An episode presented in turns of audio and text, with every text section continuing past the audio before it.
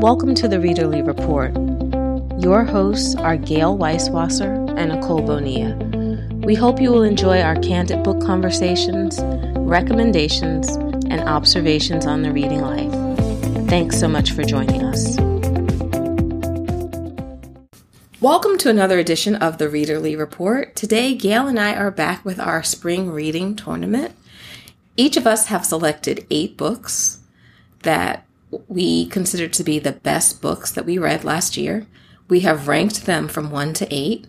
So we will have ranked pairings going up against each other. And again, as we did last year and the year before that, we will be asking you to vote for your favorite book. So since we're going to be basically talking about 16 books this week, we're going to get right to it. So you'll have to wait until next week to know what we've been reading. Hmm. Do you do you want to say what's unusual about this episode? Oh.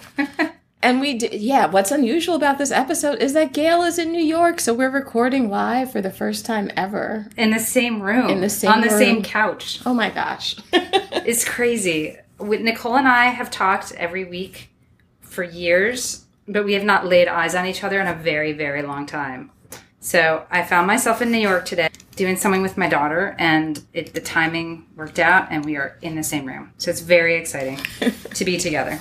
Okay, so should we start? okay, so first of all, let's go over the criteria. Okay. so that everyone knows what they will be voting for. So it's pretty much the same each year. I think I'm remembering all of our points offhand. It is what was the author trying to accomplish and did they accomplish it? Right. Is this book timely and will it stand the test of time? Right. And I feel like I said something else before we started recording. I Uh, no, I think I think what were they trying to accomplish, and then did they succeed? right. Yeah. Okay. So what were they trying to accomplish? Did they succeed? And do we think this book will last? Right. Like in five years, when we talk about this book, will we remember it, and would we maybe want to reread it? Okay. So, first matchup. What's your number one? Okay. So my number one, and everyone will know because I talked about this incessantly last year. It is Signal Fires by Dani Shapiro. This is a book about aging, grief, families, forgiveness, loss. It is a book about, you know, the passage of time and how families change and parents and children. I this was like my favorite book of last year, and it there it's not perfect. There were some aspects of it too. There was like some sort of new agey part which I didn't love, but I the, what I loved vastly outweighed what I didn't, and I just found it incredibly poignant. And I love Dani Shapiro, who is most well known for her memoirs, but this was fiction.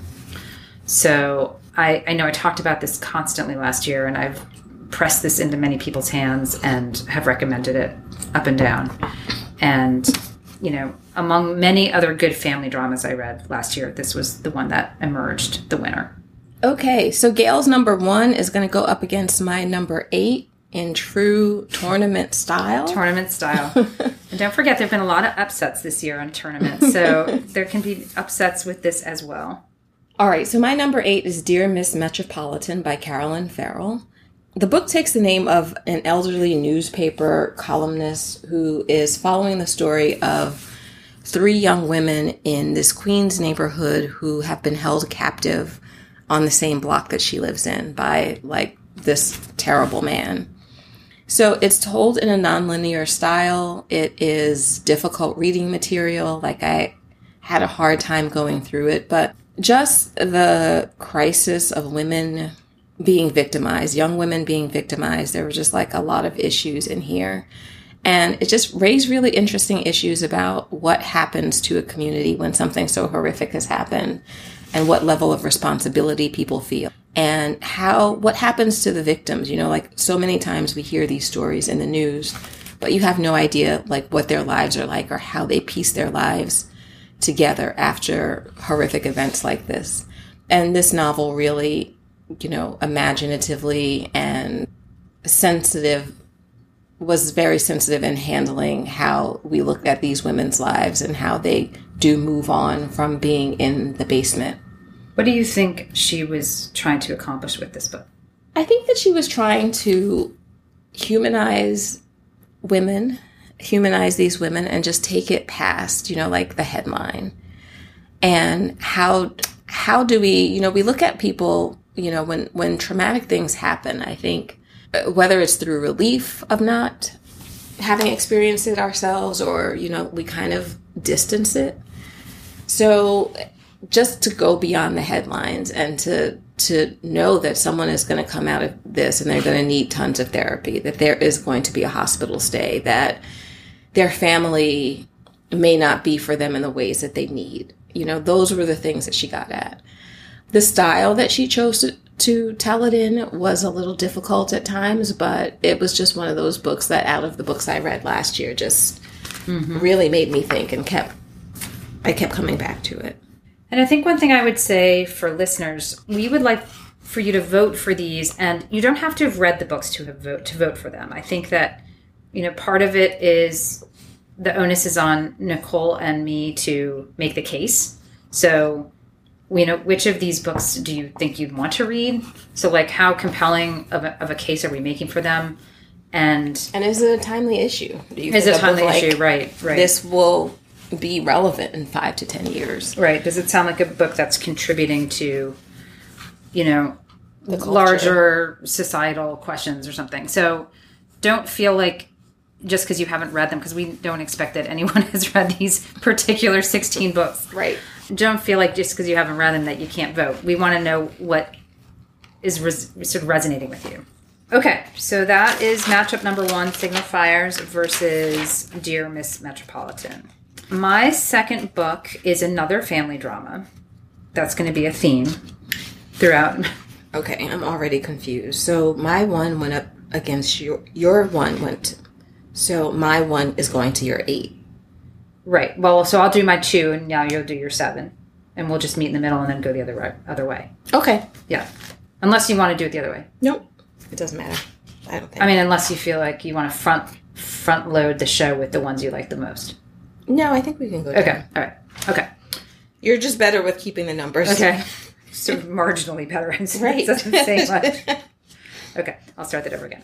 Okay, so my number two is another family drama, which will be a theme because out of my eight, the vast majority of these, if not all, are family dramas.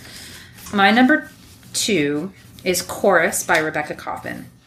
And this is another look at a family, and it has family dynamics, multiple viewpoints, shifting timelines. And one thing I loved about this book was the way it was told. So it's really told through a series of vignettes about a big family, multiple kids, seven kids, living with a depressed mother who takes her life when the kids are mostly young. And so there are lots of moments, big and small, that she draws from to tell the story in a very kind of quiet and understated way. But I loved the way she let the different members of this family, the different kids, kind of fill in the the story of this family. So, you know, what is she trying to do here? She's just exploring how families are complicated and especially when you have a big sort of you know, cataclysmic event in the beginning that really affects the collective fabric of the family. And I just like the way she really drills in on these characters, sometimes only looking at one afternoon, but how that afternoon can paint an entire picture of one of the characters. So it's sort of a small story, and maybe in some ways that makes it harder for this book to progress down the you know various levels of March Madness or whatever we want to call it, Sweet 16. But I just like that even though we're looking at this family through the prism of these individual people, there's just a lot of very universal themes here loss, divorce, depression, and yet how people sort of manage to survive those and still find joy in their lives. So that's really interesting that you told us what your theme is because I had written down a theme of my eight books because they all also mm-hmm. had a theme and I was going to ask you that. So my theme is identity. Mm, interesting all of these books are about people who have gone through something or there's some there's some inciting incident that leads them on a different path and they may not be who they are when they started the book you know there is a progression of identity and or trying to find a sense of identity because of either traumatic events or or just the nature of their circumstances. So hmm. my number 7 book is Complicit by Winnie M. Li. This follows the story of Sarah Lai. She is a graduate of Columbia University and it looks at her life in different time periods. In one, she is a college professor who is teaching her students, she's teaching a film studies class. And in her previous life, she was a film producer. And this story takes place when she's just out of college. This is her first job that she's landed. You know, she is the child of immigrants. She is used to working in her pa- parents' restaurant. She did go to an Ivy League school and she's eager to prove herself. And she gets involved on a movie set where there where there's certain unsavory things that are happening with other producers who are older, much older than she is. The frame for this story is that when she's, you know, she's older and we realize that she has never made another film, like her career in Hollywood was cut short and this New York Times journalist has approached her to to get background on a Me Too story that he's doing with one of the stars of the film. You know, that was her only film. And I think what she's trying to accomplish, or, or just what I recognized in reading this book, was it was kind of framed as a mystery, which I don't like because I think it took away from the fact that it was like an everyday, every woman type of experience. You know, like when you're really young and you don't have that much experience and you're really trying to prove yourself. And maybe you have a sense of right or wrong, but sometimes it can be fluid depending on who's influencing you, like what environment are you in. You know, she's in a film environment, she's just trying to follow the lead of of the people who are working on the set with her. So I just thought this was just such a great coming of age story. You know, she's has these immigrant parents that she's trying to, you know, prove that she that she can be worthy in the film industry, you know, and that she's not wasting her degree. So it's just like all of these elements that you can really relate to and that are so relevant for you know, I just feel like for any young woman who's in, entering into an industry where you want to prove yourself and you want to be taken seriously and you're just trying to follow the rules. Mm. Okay. I think it's funny you asked about the theme, and I know I said these are family books, but I think that even beyond family, what the theme that I can kind of thread through the eight that I picked is empathy. Because hmm. I think that a lot of the books I've picked the characters are just going through really tough things and whether it's loss or grief or separation or just just aging and mortality and i think that the books i've picked the authors what one thing i responded to was the author's sense of empathy about their characters so my number three book again another family drama but i think when i think about what i why this book struck me so much it was that empathy so this book is French Braid by Anne Tyler. Yet another, you know, depiction of multiple viewpoints within a family. You've got a family in Baltimore, three kids. You followed them over the course of 60 years. The kids grow up and start starting their own families and having their own kids. So there's really no there's not a lot of drama. There's not, you know, crazy things that happen, secrets revealed, anything like that. This is really just about the minutia and the small moments of life but what I love about this is, again, that word empathy. She has great empathy from her characters, uh, for her characters, and your heart kind of breaks for them, each of them, at some point in the book. You know, something happens that you really see life through their eyes, and some disappointment or sadness or something that's happened to them in the course of these sort of just, you know, small moments doesn't have a lot of action. I even when I read this, I thought it reminded me a lot of Chorus and I don't think I'd even read Signal Fires yet. So, like, clearly that there's a through line of, among these three books. But I think each of these ex- authors is really trying to explore like humanity through the prism of families and relationships, and I think they all did a great job with it. So my next book is Jackal by Erin E. Adams. This is funny because this is the only thriller type book that made my list. Like I met I read a lot of them last year. Does it fit your theme? But it does fit my theme of okay. identity. It's about a young woman, Liz, who goes back to her hometown because her best friend is getting married, and that's like the only thing that will bring her back. Her best friend is white, she's black, and they live in this small town in Pennsylvania. And so she makes her escape when she leaves high school. She basically really very rarely comes back. And when she does come back, I think as part of the wedding rehearsal, her best friend's daughter goes missing. And it brings up this time period when she, you know, once encountered something in the woods behind the house. And as she starts to kind of help her friend look for her daughter, she realizes that over the years, several young black women have gone missing and it's like never been addressed. But she thinks it's going to be the key to help her find out where uh, her friend's daughter is.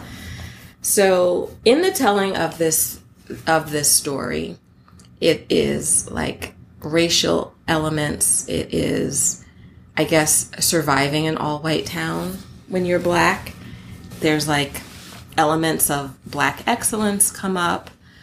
And it is about her blending to her identity, seeing if she can bring her sense of self that she has developed in her years away from this town to her life when she is back within the confines of this town and the rhythms of this town.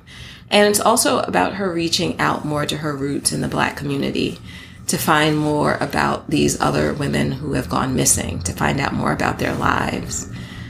And so in a in a different way, Dear Miss Dear Miss Metropolitan had such a like a realistic folk. You know, it wasn't a thriller. This this is a thriller, and there was a supernatural element, but you know, I can't spoil it. But there were just certain things that evolve as she's trying to look for this whoever took the whoever took the little girl. How can I say this without giving it away? I don't know. You would just have to read the book. I can't say it without giving it away, but it, it was just a very poignant story and it made excellent points, I think, about being black in white America and navigating those relationships and navigating a town and experience when the town is predominantly white and what it means when you're black. Hmm. Okay. Number four. So this is my number four. We're going to go up against your number five.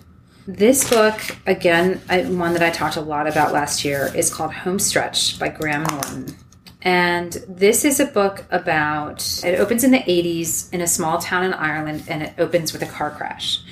And so in the car, there were six people, and three of the people are killed, and three are not, three survive. And of the three who are killed, two are a bride and groom who were supposed to be married the next day. So the book is really about the aftermath of this car accident who caused the car accident, the people who were in the car, the people who survived, the people who died, the f- tracks them for decades to come. And so there was the driver is a boy named Connor who feels so guilty over the accident that he basically flees Ireland and moves to New York. And you kind of follow him through his life in New York, and then you also go back to the small town in Ireland and go back and forth to see what's happening this isn't like a super literary book. Graham Norton is actually like a late night talk show host in Ireland. He's kind of the Jimmy Fallon of Ireland.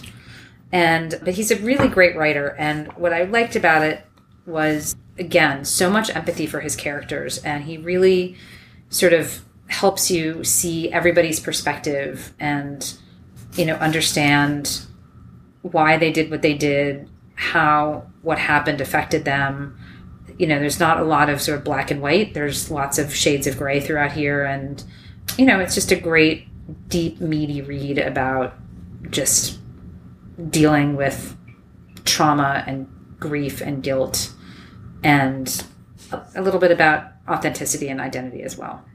So I really love this one, and I thought he told a great story with this one. Okay, so my next book is More Than You'll Ever Know by Katie Gutierrez. I love this book because it had two strong main characters, both women, and one is a young woman who's starting out in life. She has a troubled background that she's hiding from her fiance. She's a true crime writer, and she becomes very fascinated with the story of this woman, Lore, and her tragic circumstances. She is basically a bigamist. She has a husband in Texas, and then she also has a husband right over the border in Mexico. They meet, and her Mexican husband is killed, and there is a mystery at the heart of this that Cassie would like to solve. But as, of course, she's investigating and she gets Laura to talk to her about events in the past, there's a lot of similarities between the women. So the major themes of these books were, or this book is family relationships. It's identity. It's finding yourself. It's having the courage to face your past, to share yourself with someone, and just finding yourself if you don't feel like you're in the right circumstances. I think Cassie's really fascinated by Laura because she is willing to take two sides of life for herself. Like she's willing to, to start another relationship to complement the relationship that she's in. So there's all of these interesting relationship dynamics and and it's about facing your past, which can be a very key component with identity. Mm. I think these issues, I think that she she set out to show, you know, how a woman can have appetites the way that a man can and and it's about how do you navigate the balance in showing respect for your family and showing respect for tradition but still allowing yourself to step into who you really are. So I think she accomplished that with these yeah with these with these women. Okay, so I'm now at book my book number 5 which will go up against your book number 4. 4. And this one is not necessarily a family drama, but it is Sorrow and Bliss by Meg Mason, which is a book about mental illness. So, in this one, you have Martha, a British woman who's approaching 40, who has struggled with mental illness since she was young. So, she's married to a very kind and patient man, but when this book opens, they've basically decided to split up because the situation has just become completely untenable. Because she is so sort of her life has become very difficult and challenging because of this, the dysfunction of her mental illness. The mental illness is never actually specified in the book. I think the author specifically did not want to identify a particular set of symptoms and a particular illness. She wanted to sort of speak more generally about mental illness. And I think it's, again, a super empathetic portrayal of someone really struggling with what it's like to be you know, so in lack of control, have so little control over emotions and, you know, be kind of such a prisoner to this disease. The character is very entertaining in some ways, and she's very funny and caustic, but you, at the same time, you really feel for her, and that's where this empathy comes in again and makes you really sort of get you get your own head into her head to see what it's like to be somebody with that type of disease. Yeah, I mean, I think what she was trying to do here was really humanize mental illness and just make the experience one much more universal than just the people who, you know, actually have this particular or, you know, some particular well known disease. And I thought she really succeeded with this one. So, my number four book is Win Me Something by Kyle Lucia Wu. It's really funny because I this is not a book that I would have thought would have made it just from when I read it at the time. But it's one of those books that has stuck with me. And I think that she really did a good job in in painting the portrait of this young mixed race woman who is trying to find herself in her early or mid 20s. So it's the story of Willa Chen. She's biracial Chinese. She grows up in New Jersey. Her parents are both divorced. They have, like, she has stepbrothers, not stepbrothers, half brothers and sisters from these other relationships, but she is just adrift. So she takes a job as a nanny for this white family and she lives with them in, Tri- in Tribeca. So she gets a chance to see what their life is like. And it fuels, I guess, her sense of alienation in a way. She's alienated to begin with. But I think it deepens it just to be able to see the way the way she's positioned with this white family in the world makes her question a lot of of where she wants to go, what she wants to do. So it's a big coming of age and identity story. Usually I have issues with characters who are kind of apathetic or don't have a lot of agency. but I just feel like the, you know, the the telling of this was I mean, it was kind of infuriating. I did have a little bit of those moments, but there were just so many more other just poignant moments that are forming how she is, how she sees herself or how she would like to see herself, even though she's not quite able to get it. So I felt like the author just really captured the atmosphere and just had these really subtle moments where you just really get into her experience. Some of the issues are just common to anyone who's trying to find themselves in new jobs when they're young, when they, you know, don't necessarily have a, a path. You know, she's kind of aimless. But then there are also things that are just really specific to being a mixed race Chinese woman and, you know, how she is viewed by the family that she's living with, the friends that they have over, you know, like microaggressions that she faces, like how she's trying to navigate that. So it was just a really poignant coming of age story. You know, so there's issues of family and race and belonging. And I don't think that those issues are going to be going anywhere anytime soon. And this was just really well rendered. That's the only book of your list that I've actually read. Okay.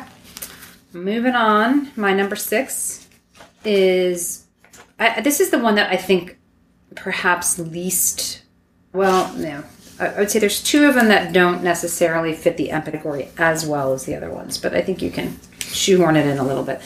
This one is called This Time Tomorrow by Emma Straub. And this is a time travel novel about a girl who keeps going back in time and reliving her 16th birthday. She's in real life about to turn 40. But she sort of discovers this portal, this place where she can go near her father's house. And when she goes into this portal, this special place, and falls asleep, she wakes up on her 16th birthday. So she keeps going back and reliving this one day over and over again. And the reason that she wants to relive this day is that she's hoping to figure out a way to change the present day because in the present day, her father is very sick and dying. And so I, and there's a lot of stuff I don't want to give away because there's some kind of complicated things that come up later in the book and you know, I just I don't want to ruin that for anyone. But really, it's a book about you know again the fleeting nature of life and the impossibility of spending enough time with the people you love, and so you know the ways we try to sort of stop time, change things. You know, turn the clock back so that we don't have to face the sort of consequences of, of the passage of time. I liked this one. There's I love the relationship that she had, Alice had with her father. They were very close. There was not a lot of conflict between them. We did this book does not need lots of conflict or drama.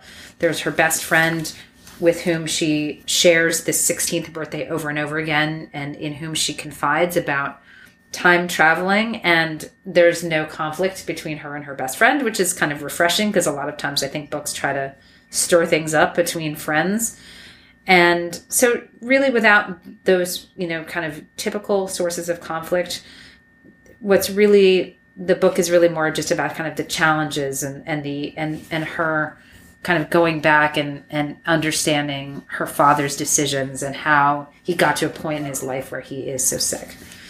So I really like this one. Emma Straub is hit or miss for me. Sometimes I like her and sometimes I really don't. And this is probably my favorite book that she's written. Hmm. You make that one sound so good. Hmm. I think you like you like time travel books. I do, as we've discussed many times. All right, so my next one is Little Secrets by Jennifer Hillier. It has a very high suspense level in this book. It's a missing child book. Marin and her husband, Derek, their marriage is basically falling apart because their five year old son was kidnapped when she went to the mall. And she's basically just been in her grief and has let things go. But she snapped back to life when she finds out that Derek is cheating on her. And she feels such rage at the young woman with whom he's cheating.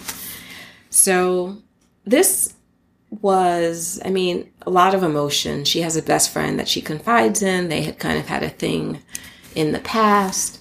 So there's just lots of emotion in this book. I thought what was really well done about it is that she, even though her main character comes to the conclusion that she wants to hire someone to take care of Derek's mistress, it's more about just like the grief and the rage that she's feeling. There are scenes where she is attending a grief group. She is not put together, you know, she's not holding it together. She has a business that she really needs to be on top of that she's created. You know, she has a hair salon. So she's trying to go there, but at the same time, she's never given up on looking for her son. So there's just like lots of issues in terms of what goes wrong in a marriage when it is like rocked by something so devastated as a missing child, you know, the grief of missing that child and missing the milestones and and not knowing whether he will make it back. The effect that it has on their relationship, you know, outside of Derek's cheating, just how she hasn't been able to keep herself together. So it had all of these really poignant themes that even though it is a suspense novel, and you are wondering, will she find her son? Who is responsible for taking him? It was really just constructed of all of these little moments of trying to put your life back together, you know, blame that you might experience, you know, blaming yourself or you're thinking your husband is blaming you for what has happened, you know, the fact that she was with him when he was taken at the mall. So it just explores all of these different avenues of a parent who would be in that situation. And I just always enjoy or and think it's important too to see, I guess, the flip side of when someone's life is unraveling to have a realistic portrait of that as opposed to just, you know, glossing it over. She really gave us that experience. Okay. So what's next? All right. So my number seven is a Town Called Solace by Mary Lawson. Another family drama, and this one, empathy is very strongly on display. So, in this book, it takes place in a small town in Canada, and you have three characters with intertwined lives. You have a girl, a seven year old girl whose sister has run away. So, she's living in a house where no one's really paying attention to her because her parents are so distracted by trying to find her older sister. Her next door neighbor is a much older woman in her 80s who's Clara, that's the girl, is taken care of, but that woman is now in the hospital and in declining health. And then there's a man, 40 year old man, who comes to live in the house. He's been kind of bequeathed the house by the woman in the hospital, but it's unclear what the relationship is between the two of them. And so he starts to interact with the little girl who's coming to feed the cat. So you've got these three characters who are all in a lot of pain and you the author kind of slowly teases out their stories. So you start to really understand like you know why where is this what's the source of this pain and how are they dealing with it? So there's this is a very very this is a book where there's lots and lots of empathy because you're you know really starting to understand who they are and getting into the heads of these different characters. And there's you know the title is called a town called solace which is in, in some way i don't love the title. It seems kind of cheesy and i do think like it's not that subtle because like these three characters obviously find some semblance of solace in each other. So that's kind of a very unsubtle way of expressing that i think i would have come up with a different book. It's also one of those book titles that you can never remember. But again not a flashy book not lots of drama not lots of you know plot twists and crazy things but just a moving story about, you know, a simple, sort of a simply told story about lives that are intertwined. All right. So my next book is Blacktop Wasteland by S.A. Cosby. And it is the story of a mechanic who used to be a getaway driver. He's raising a family with his wife. He has a daughter who was from another relationship, and he is the support for his family he gets himself into a bit of a bind. The business isn't doing as well. A competing business opens very, very close to him. And so he's really feeling the pinch. And I think what puts him over the edge is that his daughter needs money to go to college. And he wants her to escape this small Virginia town where, you know, they don't have a lot of means. He really wants to give this to her. And the only way that he can get himself out of the hole in his job as a mechanic and to get the money for his daughter to go to college is for him to take this one last job as the getaway driver, you know, and he, You know where that's going. yeah, he just, once he does this job, that is going to be enough to put him on the straight and narrow. And of course, everything does not go as planned. It goes horribly wrong. And there are, this is a very high octane book, but at the same time, it it really just highlights the working class and how hard it can be, especially if you're a black man in Virginia, to make sure that your family stays working class. You know, they don't have a lot.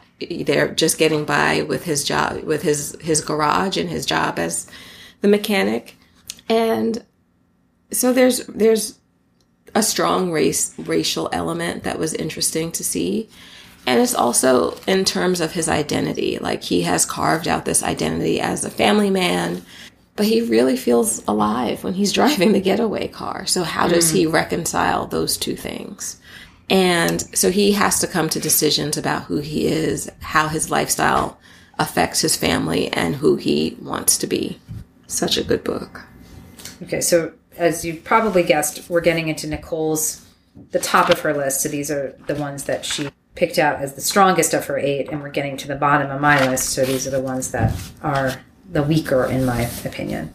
But you're still making a good case. Well, we'll see how That's many what we're supposed to do. left. Okay, so my last book. This is number eight, and this one, like, almost didn't make the list. In fact, I think I had another one in slot number eight, and then I, I took it out and put this one in. And this one is Tomorrow and Tomorrow and Tomorrow, which is probably the only book on my list that you've read, Yep.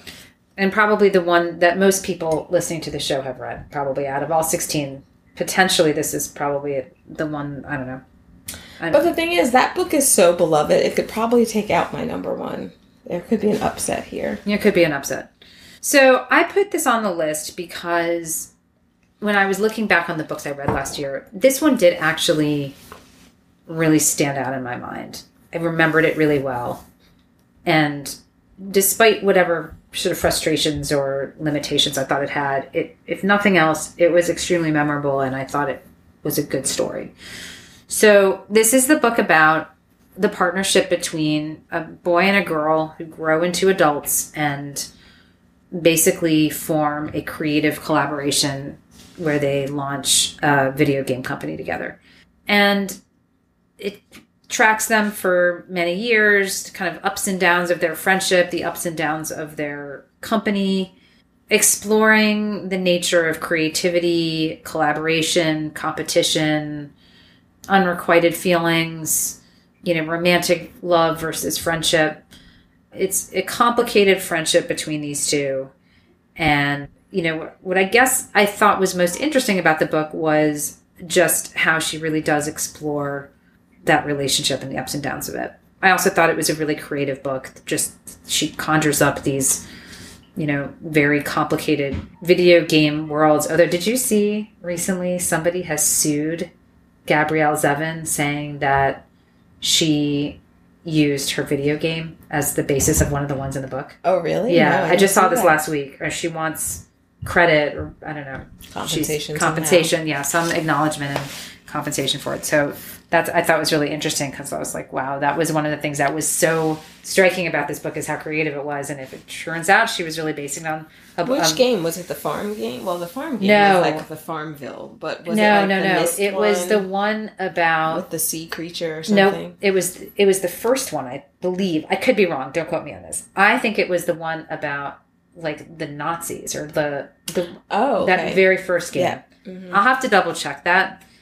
I read the article really quickly, but I think I think it was that first one. yeah, that was a very distinctive, It was distinctive. so distinctive. So it's possible I have that wrong. So I don't know. If you're listening, please don't quote me on this.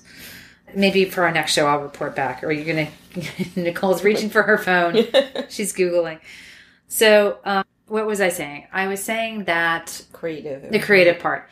What's interesting to me is that I actually do not think that empathy was on high display in this book. If anything, I found the characters a little cold. Mm-hmm. And I found the relationships between the characters a little hard to believe sometimes because I, they they did feel so cold. So there were some times where I felt like I could kind of get in their heads and understand their motivations and sort of believe the the passion between them or the the the strong feelings, but generally the book left me a little cold and that's why I had I had issues with it.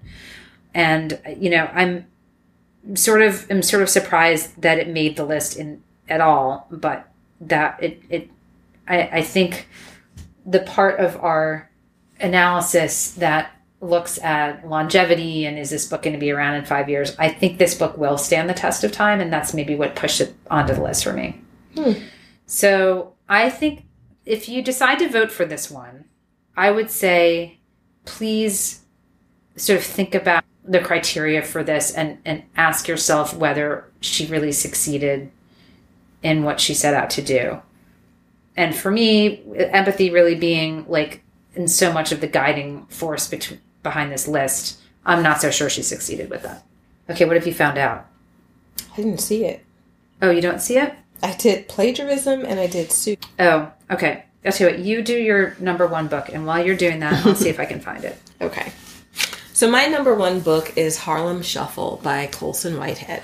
It is about a man, Ray Carney. He is once again can I just say my top two books are so similar in kind of overarching theme where they're these two men who are like barely holding on to being like work, working class or lower middle class. They're just like holding on by their nails and they just both concentrate on how difficult it can be, you know, in in this area, in this specifically to be a black male and to be able to hold on to your position just because you can have run-ins with the police you can you know lose your income in a way that can be hard for you to recover from when you don't have the ability to go to to banks so it's all they're all these both of these books are just kind of like the precariousness of these black characters being able to provide for their families without resorting to crime in order to keep like some semblance of either working class or middle class life. So Ray is an upstanding furniture salesman. He likes to think of himself. He is really valued in the community. He has a loving wife, he has two children, and he is the kind of guy who is basically not doing himself any favors because he's always extending credit to his clients who come to see him want to buy furniture. Like he's always willing to work out a deal for them. So every now and then his cousin will drop in with a package that he doesn't ask too many questions about, but he acts as a go between in order to like fence whatever it is that his his cousin comes to him with. What I will say, and I'll say this too about the other book because I forgot to mention it with a Blacktop Wasteland. Both men have fathers who were involved in the criminal element and disappear from their lives under mysterious circumstances.